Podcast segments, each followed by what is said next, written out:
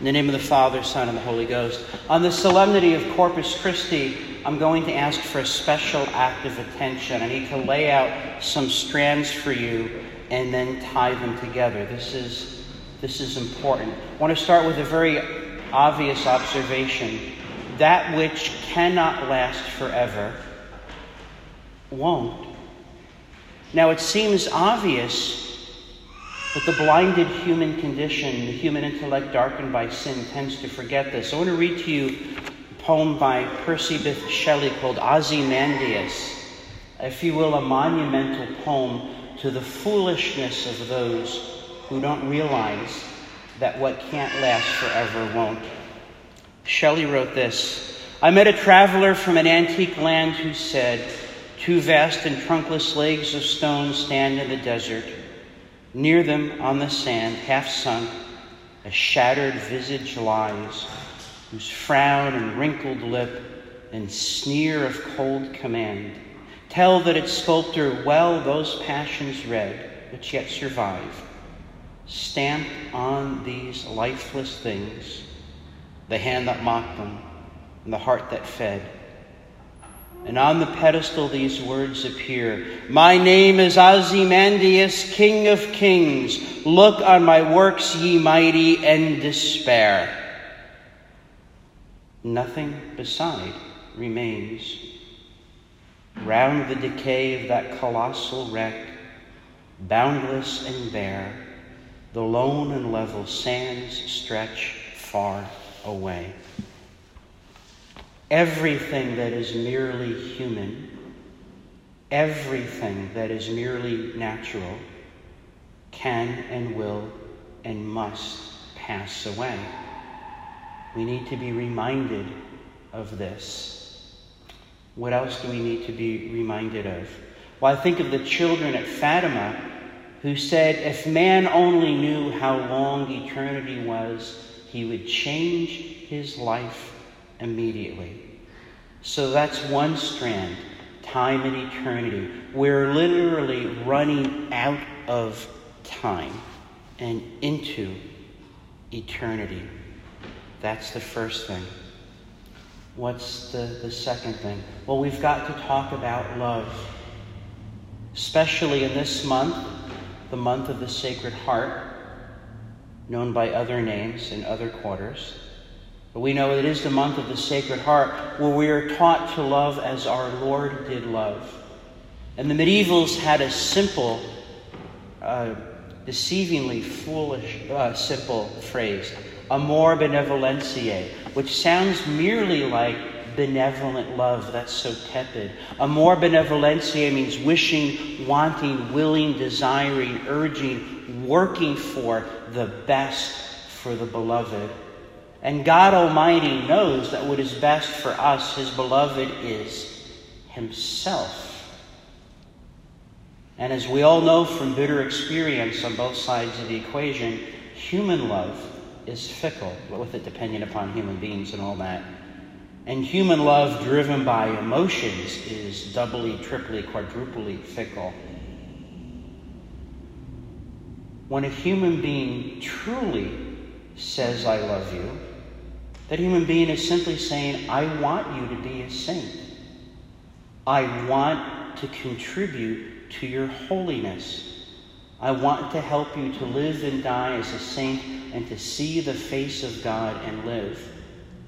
And if our words and our actions don't contribute to the sanctification of the beloved, then it is simply not love. Full stop. Love is love, only if it leads to sanctification. All love counts, only if it leads to sanctification. Let me help you with that. Encouraging people to sin, especially against the sixth commandment, never leads to anyone's sanctification. Eternity is a really long time. We will live eternity either with or without love. Those are the only options and everything else will pass away. We also have to talk about joy. Joy is delight in the presence of the beloved. It's also delight in witnessing the beloved achieving his purposes. The only begotten Son of God, the second person of the Trinity, so loved the Father that he sacrificed himself so that the Father's intention for creation could be fulfilled, including Almighty God's intentions for human beings. We composite hybrids of flesh and spirit, body and soul. And so God's plans could not be fulfilled unless human soul and human flesh together could stand before the presence of the throne of grace without shame. The humanity of Christ was exposed and his divinity was hidden on Calvary.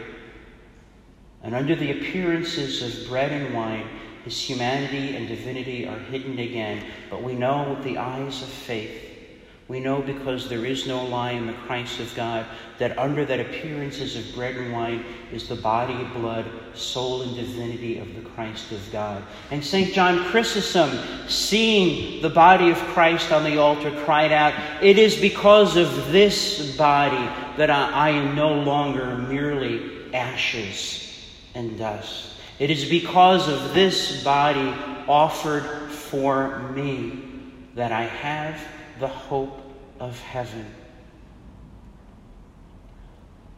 One of the mystics was asked, Will there be Eucharist in heaven? And she smiled and said, Oh, my friend, there will be little else but Eucharist in heaven. I saw a brilliant meme. It was a black and white photograph, this glorious high altar countless, countless, countless candles, and in the center, this great, glorious monstrance with the Blessed Sacrament exposed. And the words read, If you don't find Mass in the Eucharist very interesting, what makes you think you will like heaven? What will people be doing in heaven forever? I raised that question to a nurse who was working uh, in the NICU, the neonatal intensive care unit. She worked for the sickest infants, which seemed to me not to be very attractive work. And she said she had worked in the cancer unit for young children. And in the middle of the night, this kid woke up crying. He said, Johnny, what's the matter? He says, Well, mommy said I'm going to die soon, and I'm going to be going to be an angel in heaven. And I think that's really dumb. Why do you think that's dumb? Because I don't want to wear a dress and play a harp forever. Okay, fair enough. So, well, how do you want heaven to be? He says, Well, I want heaven to be like Disney World. She said, Well, okay for you. Heaven is like Disney World. And he goes, Okay, now I'm ready to die. And he rolled over and went back to sleep. And she said, That's when I knew I had to get out. I wanted to deal with patients who couldn't ask me questions like that. Even if Disney World had at one time been the happiest place on earth, it's surely not heaven. So, what will people be doing in heaven? It's obvious, isn't it? It's Eucharistic adoration. It's the members of the body of Christ coming together to offer in joy perfect worship to our Heavenly Father, bathed in the Holy Spirit, surrounded by the angels and all the saints and Our Lady, Queen of Heaven. Because eternity takes a really long time, we have to prepare for that eternity now by learning how to worship to our best ability in the here and now. And even people who might not see eye to eye with everyone here even those people know something is terribly wrong. And so in the United States, we've been told there is a three year Eucharistic revival, which I think is a very fine thing. I always want to ask the question if there's a revival underway, then when did we stop viving? Who, who let it die? Apparently, no one wants to hear that question. I've been looking at the videos for parish leaders for the Eucharistic revival. And there's a, a, video, a whole minute and 20 seconds, talk about invigorating Eucharistic worship. Yeah, let's do that. Let's have more vigor.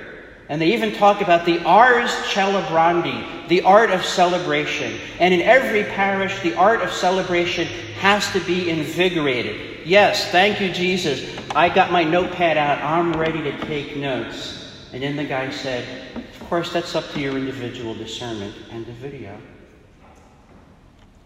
Isn't that about as helpful as a doctor saying, you know, you should really get healthy? Goodbye. Really? St. Margaret Mary Alacoque, centuries ago, in receiving her visions of the Sacred Heart of our Lord, and there was discussion even then of Eucharistic revival.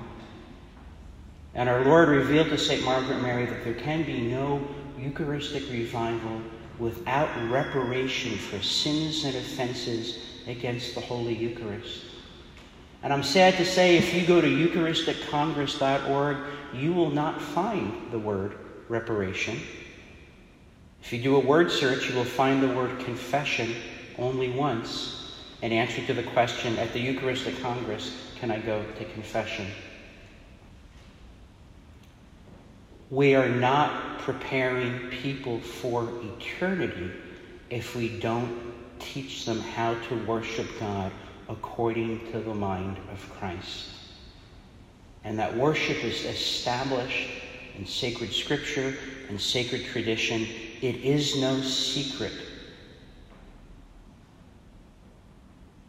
The wisdom of Christ revealed authoritatively to the one church he founded, that deposit of faith is available to all. You and I are most certainly not likely going to be famous or important. You and I are certainly not likely to be influencers in any meaningful sense of the word. We can be obedient, and we can be faithful, and we can be stubborn, and we can be grateful. What would our lives look like? How would things be different if the Eucharist really were as we hear in that hackneyed phrase, the source and summit of our lives? What if by Sunday afternoon we were getting ready for next Sunday's Mass? What if instead of doom scrolling on our social media feed, we were reading the saints about Eucharistic meditations? What if we were clutching our rosary beads at every opportunity and meditating on the wonders of the Word made flesh? And what if we dared to act in such a way that our children would believe us because of our behavior when we spoke of the Eucharist as the source and summit of our lives? Friends, I'm going to tie this up. I can go on and on. Simply this we are all literally running out of time and into eternity. If we are not conformed to the Eucharistic Lord and his sacrifice and his victory, eternity is going to go very hard for us. If we dare, though, to take up our cross, follow in our Lord's bloody footsteps, and enter through the narrow way. If, like St. Thomas, we fall on our knees and cry out, My Lord and my God, then bit by bit, we will be changed. Changed enough, please God, that when eternity begins for us, we will live happily ever after. In the name of the Father, the Son, and the Holy Ghost.